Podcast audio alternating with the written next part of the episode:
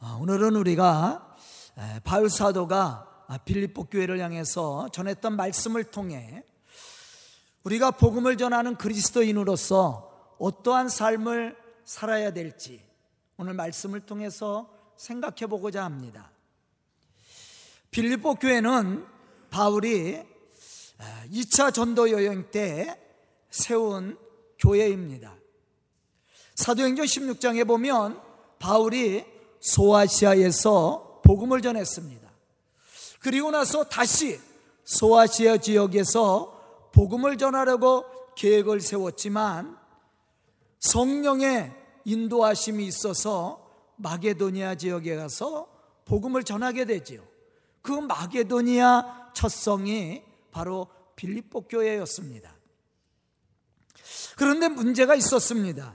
이 빌립보 교회는 물론 좋은 교회였습니다. 바울을 통해 복음을 받아들이고 또한 아름다운 교회로 성장해 갔지만 이러한 빌립보 교회 안에도 문제가 있었다라는 거예요. 그것은 바로 다툼과 분열이 그 안에 있었습니다. 서로 미워하고 시기하는 마음들이 있었습니다. 이러한 교회를 향해서 바울은 오늘 말씀을 전해줬다라는 거예요. 여기서 우리가 생각해야 될 것은 우리가 어떠한 신앙의 모습을 가지고 하나님이 우리에게 맡겨주신 그 복음의 사명을 감당해 나갈 수 있는가 하는 것입니다.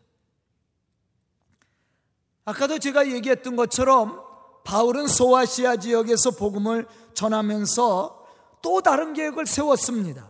하지만 그는 성령의 부르심을 받았을 때 자기의 계획을 내려놓고 자신을 부르신 성령의 인도하심을 따라 순종함으로 마게도냐 지역으로 향하게 됩니다. 그 결과 빌립보에 교회가 세워졌고 그 교회를 통해서 하나님은 놀라운 이 복음의 역사를 이루어 가셨다라는 겁니다.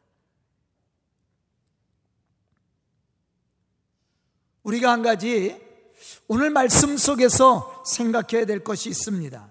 그것은 빌립보 교회가 바울을 도와 복음의 역사를 이루었지만 늘 평안과 기쁨만 있었던 것은 아니었다라는 거예요. 빌립보서 2장 2절로부터 4절에 보면 이러한 사실에 대해서 우리에게 말씀해 주고 있습니다. 마음을 같이하여 같은 사랑을 가지고 뜻을 합하여 한 마음을 품어 아무 일에든지 다툼, 다툼이나 허용으로 하지 말고 오직 겸손한 마음으로 각각 자기, 자기보다 남을 낮게 여기고 각각 자기 일을 돌보뿐더러 또한 각각 다른 사람들의 일을 돌보아 나의 기쁨을 충만하게 하라. 그렇게 권면하고 있다라는 거예요. 이 말씀을 볼 때 빌립보 교회 안에는 다툼이 있었고 분열이 있었다라는 것을 우리가 알 수가 있습니다. 오늘 본문 1절로부터 3절에 봐도 사람들이 서로 시기하고 다투는 모습을 우리가 발견할 수가 있습니다. 이러한 빌립보 교회를 향해서 바울이 오늘 말씀을 증거하면서 우리가 어떻게 그리스도인으로서 하나님의 거룩한 이 복음의 역사를 이루어 나갈 것인가 그 지혜를 우리에게 가르쳐 주고 있다라는 거예요.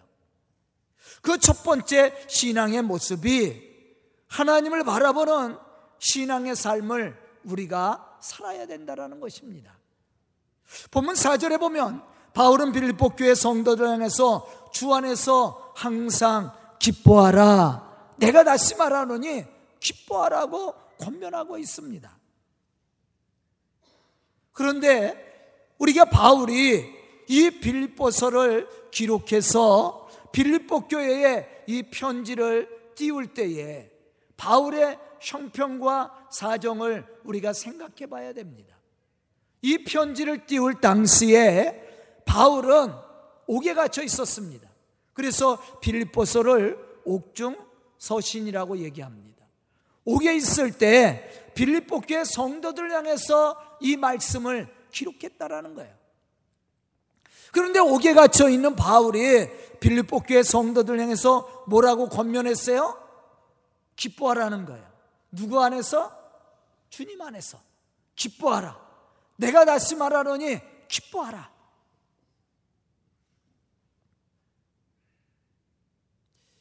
사실 쉬운 얘기가 아니죠. 입만한 사람 같으면 아마 불평했을 겁니다. 그런데 바울은 기쁨으로 이 복음을 전했고 또 빌립보교의 성도들이 서로 다투고 싸울 것이 아니라 주 안에서 기쁨으로 주의 복음의 역사를 이루어 갈 것을 권면했다라는 거예요. 그런데 이 말씀이 빌립보교의 성도들에게는 은혜가 되고 감동이 되었습니다. 어떻게 이러한 신앙의 고백과 증거를 알 수 있었을까? 우리가 생각해 봐야 됩니다. 그것은 바울은 늘 살아계신 하나님을 바라보고 있었습니다. 내가 고난의 현장에 있지만 하나님이 나를 회복시켜 주시고 또한 이러한 현장 가운데서도 하나님이 역사하사 축복하사 하나님의 거룩한 일들을 이루어갈 수 있도록 은혜를 베풀어 주실 것을 믿었다라는 것이죠. 이러한 믿음이 있었기 때문에 바울은 그 고난의 현장 속에서도 기뻐할 수 있었고 또 사람들에게 기뻐하라고 권면할 수 있었다라는 것이에요. 오늘 본문 내용을 통해서 제목을 뭐라고 정했습니까? 오늘 말씀의 제목이 뭐예요? 복음을 전하는 그리스도인의 삶. 그리스도의 삶은 한번 우리가 생각해 봐야 됩니다. 우리가 복음을 전하는 자로 사람들에게 복음을 전할 때 우리의 마음 속에 기쁨이 없고 감사가 없, 없다면 우리가 복음 전할 수가 있어요? 또 우리가 이러한 고난의 현장 속에서 원망하고 불평하고 서로 시기하고 다투고 싸우는 그러한 삶을 살면서 우리가 복음을 전한다면 그 복음이 사람들에게 감동을 줄 수 있겠느냐는 겁니까? 그렇지 않지요. 바울이 빌립보 교회를 향해서 이 서신을 띄웠을 때 빌립보 교회 성도들은 이 말씀을 읽고 감동을 받았다라는 거예요. 왜 그렇습니까? 사실 자기들의 형편보다 바울의 형편이 더 안 좋습니다. 사정이 더 안 좋아요. 그럼에도 불구하고 바울은 기뻐하라고 전했다라는 거예요. 또한 그가 기쁨으로 복음을 전하고 있었다라는 겁니다. 이러한 바울의 형편을 알았던 빌보계 성도들은 바울의 이 서신을 받고 감동을 받을 수밖에 없었다라는 겁니다. 우리가 그리스도인으로서 복음을 전할 때도 마찬가지입니다. 우리가 교회에 나와 있는 것 같고 사람들이 변화되지 않는다라고 그랬지요. 우리가 예수 안에서 이러한 기쁨의 삶을 살고 어떠한 상황 속에서도 우리가 기쁨으로 하나님을 영화롭게 하는 그러한 삶을 살 때 그러한 삶이 사람들에게 감동을 주고 변화의 역사를 일으킨다라는 거예요. 이 사람이 복음의 사람으로 하나님의 복음의 역사를 이루어가는 사람입니다.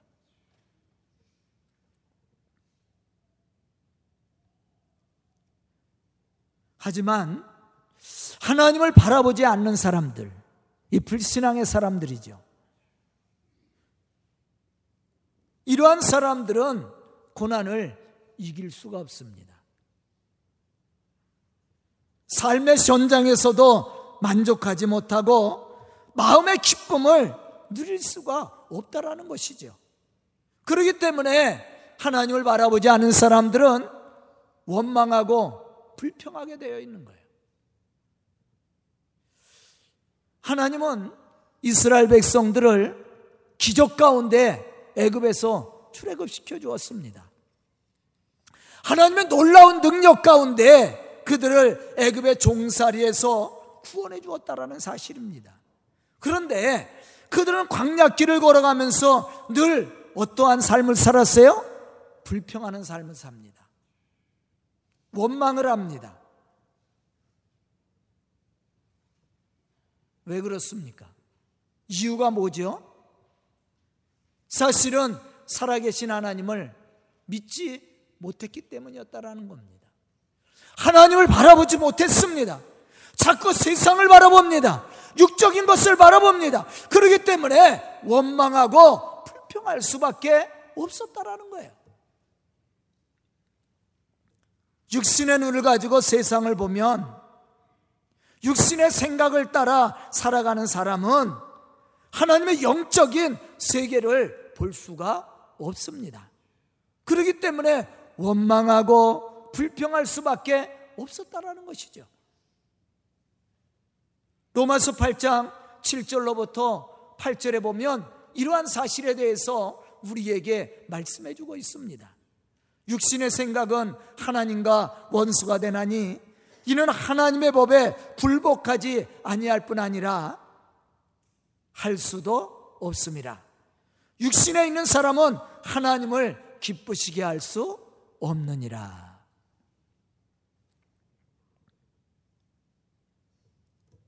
육신에 있는 사람, 육신의 생각을 가지고 사는 사람은 하나님의 법을 지킬 수도 없지만 하나님을 기쁘시게 할 수 없다라는 거예요. 다시 말하면 하나님의 말씀대로 살지 않습니다. 또한 하나님 앞에 기대를 가지고 있지 않기 때문에 늘 불평하고 원망하게 되어 있다라는 거예요.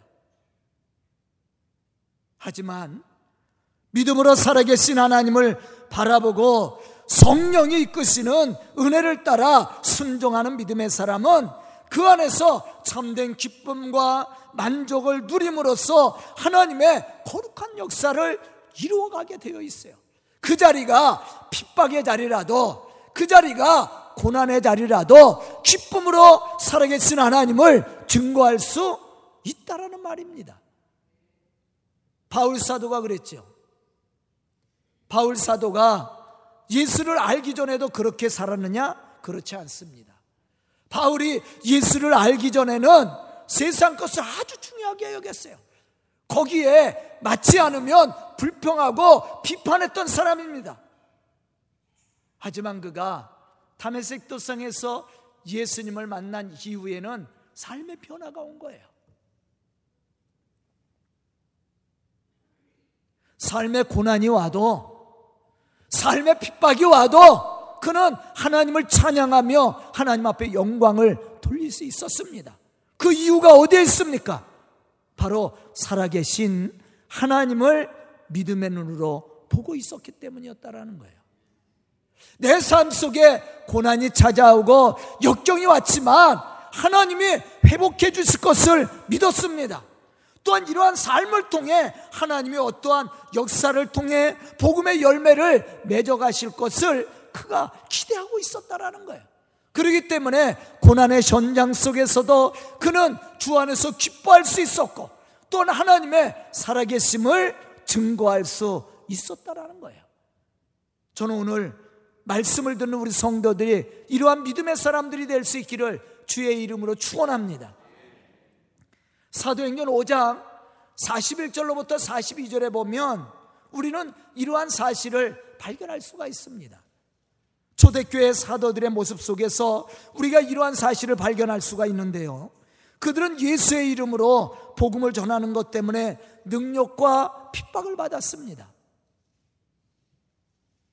그들이 예수님을 알지 못했을 때, 성령의 은혜를 받지 못했을 때는 아마 이러한 핍박과 능력을 받았다면 불평하고 원망하고 아마 두려워했을 겁니다.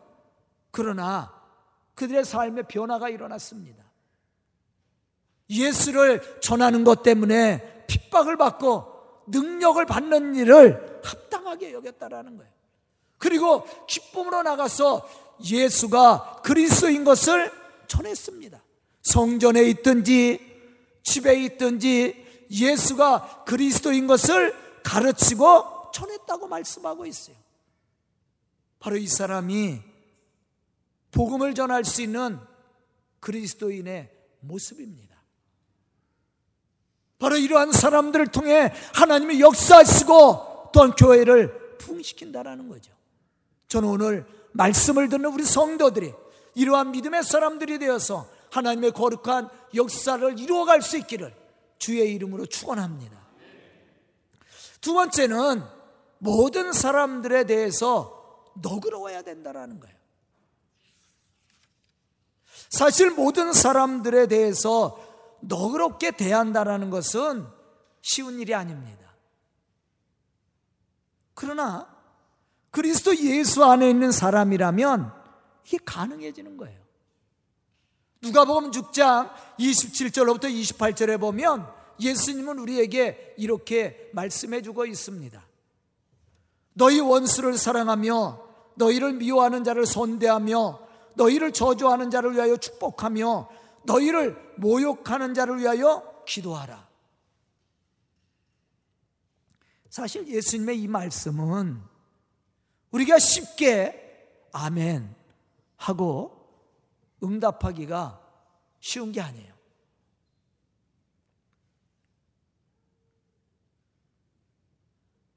쉬운 대답을 할 수 없는 그런 말씀입니다. 하지만 예수 그리스도의 구속의 은혜와 사랑을 체험한 사람이라면 가능해진다라는 거예요. 영원히 죽을 수밖에 없었던 우리들, 진노의 자녀였던 우리들, 이러한 우리들을 구원하신 예수 그리스도의 참된 은혜를 우리가 체험했다면 우리도 원수를 향해서 나를 저주하는 사람을 해서 기도하고 축복할 수 있게 되는 겁니다. 이게 바울의 변화거든요. 바울도 예수님을 만나기 전에는 이렇게 핍박하는 자였습니다. 그러나 그가 예수님을 만난 이후에는 오히려 핍박하는 자들을 위해서 복을 빌었다라는 거예요. 그게 그리스도인의 삶의 변화거든요. 그런데 이러한 삶의 변화를 통해 우리가 하나님의 복음의 역사를 이루어갈 수 있게 된다는 거예요. 본문 5절에 보면 바울은 이렇게 말씀을 합니다. 너희 관용을 모든 사람들에게 알게 하라. 여기서 관용이라는 말을 우리가 지금 깊이 생각해 봐야 됩니다. 이 관용이라는 말은 단순히 너그럽고 관대한 마음만 이야기하는 것이 아니에요. 박해 속에서도 인내하며 원수를 향해서 온유한 마음을 가지며 자신에게 손해를 끼친 사람을 용서하며 매사에 공평 무사하고 세상 욕망 앞에서도 자신의 감정을 절제할 줄 아는 그러한 마음을 얘기하는 겁니다. 예수님은 세상에 계실 때 이러한 신앙의 모습을 통해 그리스도의 삶의 모습이 어떠한 것인지를 우리에게 보여주었다라는 거예요. 바울 역시도 예수님의 이러한 삶을 본받기 위해서 노력을 했고 또 자신이 예수님을 본받는 사람으로서 그러한 삶을 살고 있었습니다. 그러면서 바울이 고린도전서 11장 1절에서 권면하는 말씀이 뭐예요? 내가 예수를 본받은 것처럼 너희가 나를 본받기를 원한다라고 얘기했어요. 근데 이 말이 쉬운 말씀이냐? 쉬운 게 아니에요. 나를 본받으라고 이야기할 때는 그만한 삶을 살고 있다라는 거예요. 바울이 나를 본받으라고 얘기합니다. 내가 예수를 본받은 것처럼 너희가 나를 본받기를 원한다라고 그랬어요. 이 말은 쉽게 할 말이 아니에요. 우리가 예수 그리스도를 닮아가는 삶을 살지 않고는 이러한 권면을 할 수가 없는 겁니다. 너희가 주 안에서 기뻐하라 모든 사람들에게 관용을 베풀라고 이야기할 때는 우리가 그러한 삶을 살 때 이야기할 수가 있는 거예요. 우리는 그러한 삶을 살지도 않으면서 기뻐하라고 얘기하고 또 관용을 베풀라고 얘기하고 나를 본받으라고 얘기할 수 있습니까? 만약에 우리가 그러한 삶을 살지도 않으면서 그러한 얘기를 한다면 사람들이 뭐라고 그러겠어요? 너나 잘하세요. 그렇게 얘기할 거 아니에요? 우리가 그리스도인으로서 복음을 전한다라는 것은 우리가 교회에 출석하고 있기 때문에 하나님을 아는 것 때문에 전하는 것이 아니라 우리의 삶을 통해서 우리가 예수님을 본받는 그러한 삶을 통해서 그러한 거룩한 삶을 살아갈 때 우리는 비로소 복음을 전할 수 있는 자격이 주어지는 거예요. 또 우리가 전하는 복음이 사람들에게 은혜가 되고 감동이 될 수가 있는 겁니다.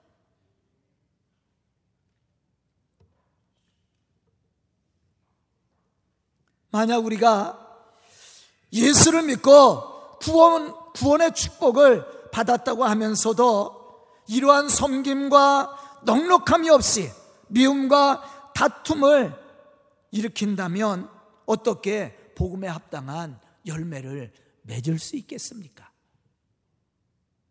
바울 사다가 바울 사도가 부탁했던 것과 같이 우리가 복음의 사람으로 주님이 우리에게 맡겨 주신 그 사명을 감당해 나가려면 주 안에서 우리가 참된 기쁨을 누려야 되고 우리의 이웃을 향해서 관용과 선을 베풀 수 있는 넉넉함이 있어야 되는 거예요.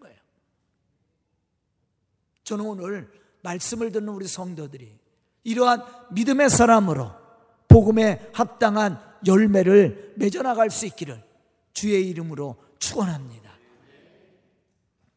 세 번째는 모든 일에 감사함으로 해야 된다.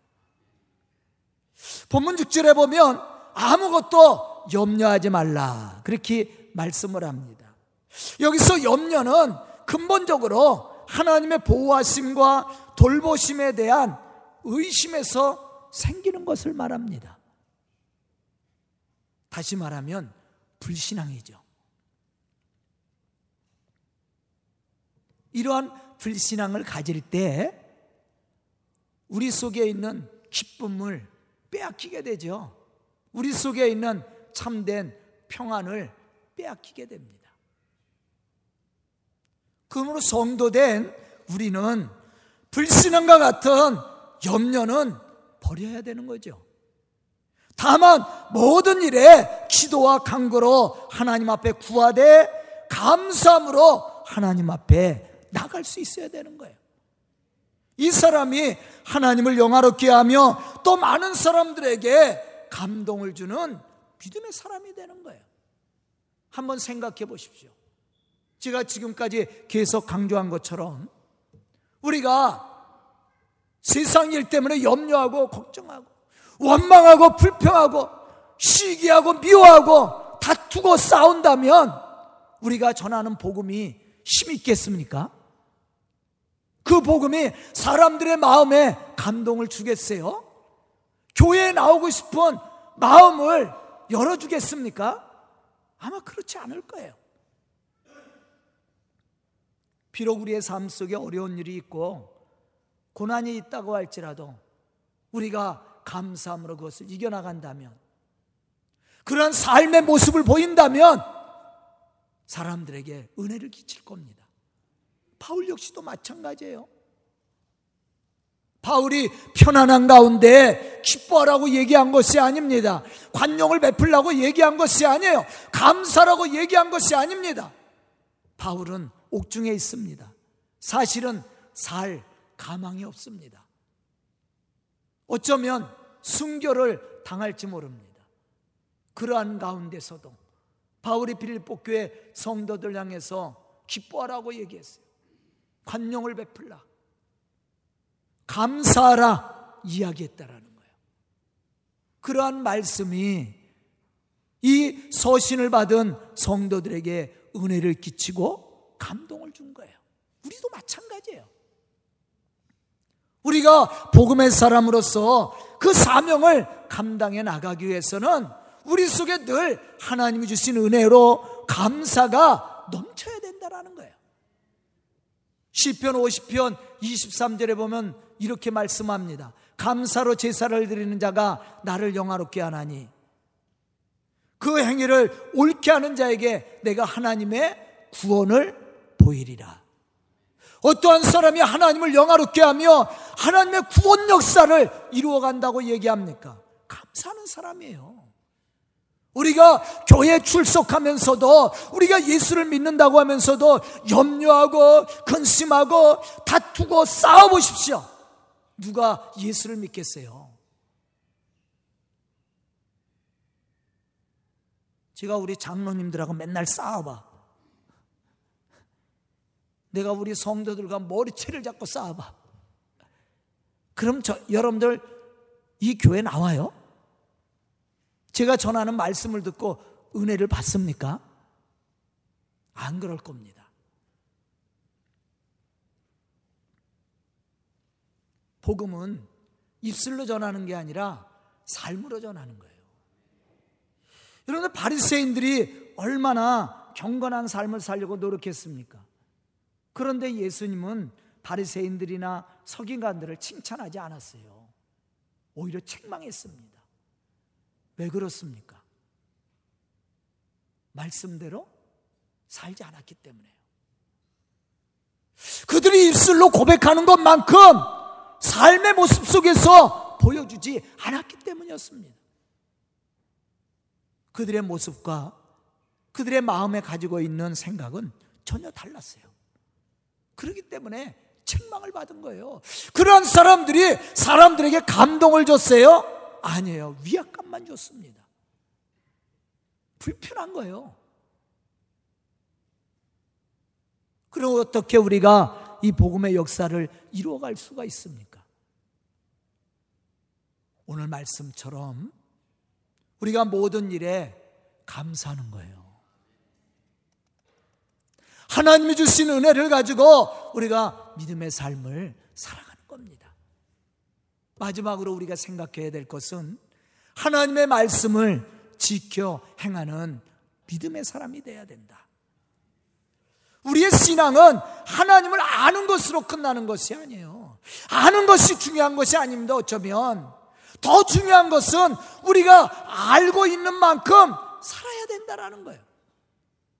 우리가 아는 예수 그리스도를 본받아서 예수 그리스도를 닮아가는 삶을 살아야 된다라는 거예요. 그것이 하나님을 영화롭게 하는 삶이고 세상을 변화시키는 삶이에요. 바리새인들이 아까도 제가 얘기했던 것처럼 서기관들이 얼마나 성경적인 지식을 많이 가지고 있었습니까? 그것이 사람들에게 감동을 주는 게 아니에요. 그것이 하나님을 영화롭게 하는 것이 아닙니다. 하나님을 감동시키고 하나님을 영화롭게 하는 것은 우리가 하나님의 말씀을 하나님의 뜻을 지켜 행할 때. 아멘. 우리가 말씀을 따라 삶으로 그러한 선한 열매를 맺어 나갈 때 하나님의 영광을 받으시고 또 다른 사람들에게 감동을 주고 은혜를 끼치는 거예요. 그 사람이 복음의 삶을 살아가는 사람입니다. 본문 8절로부터 9절에 보면 이렇게 말씀하고 있습니다. 그들어 형제들아 무엇에든지 참되며 무엇에든지 경건하며 무엇에든지 오르며 무엇에든지 정결하며 무엇에든지 사랑받을 만하며 무엇에든지 칭찬받을 만하며 무슨 덕이 있든지 무슨 기림이 있든지 이것들을 생각하라 너희가 내게 배우고 받고 듣고 본바를 행하라 그리하면 평강의 하나님이 너희와 함께 하시리라 여기서 무엇에든지라는 말을 또 한번 생각해 봐야 됩니다. 좋은 일이 있을 때만이 아니에요. 때로는 우리에게 실패가 올 수도 있습니다. 우리가 좌절할 만한 고난이 우리 속에 찾아올 때도 있습니다. 그럴 때에도 너희가 참되고 경건하고 정결하고 또 사랑받을 만하고 칭찬받을 만한 그러한 신앙의 모습을 가지라는 거예요. 그 사람이 하나님의 복음의 역사를 이루어가는 사람이에요. 그 사람이 하나님을 영화롭게 하고 또 사람들에게 감동을 주는 믿음의 사람입니다. 이러한 믿음의 사람이 있을 때 그 사람이 하나님의 거룩한 역사를 이루어가는 거예요. 그리스도인의 참된 삶은 하나님의 말씀을 따라 순종하며 지켜 행할 때 온전해진다라는 것이죠.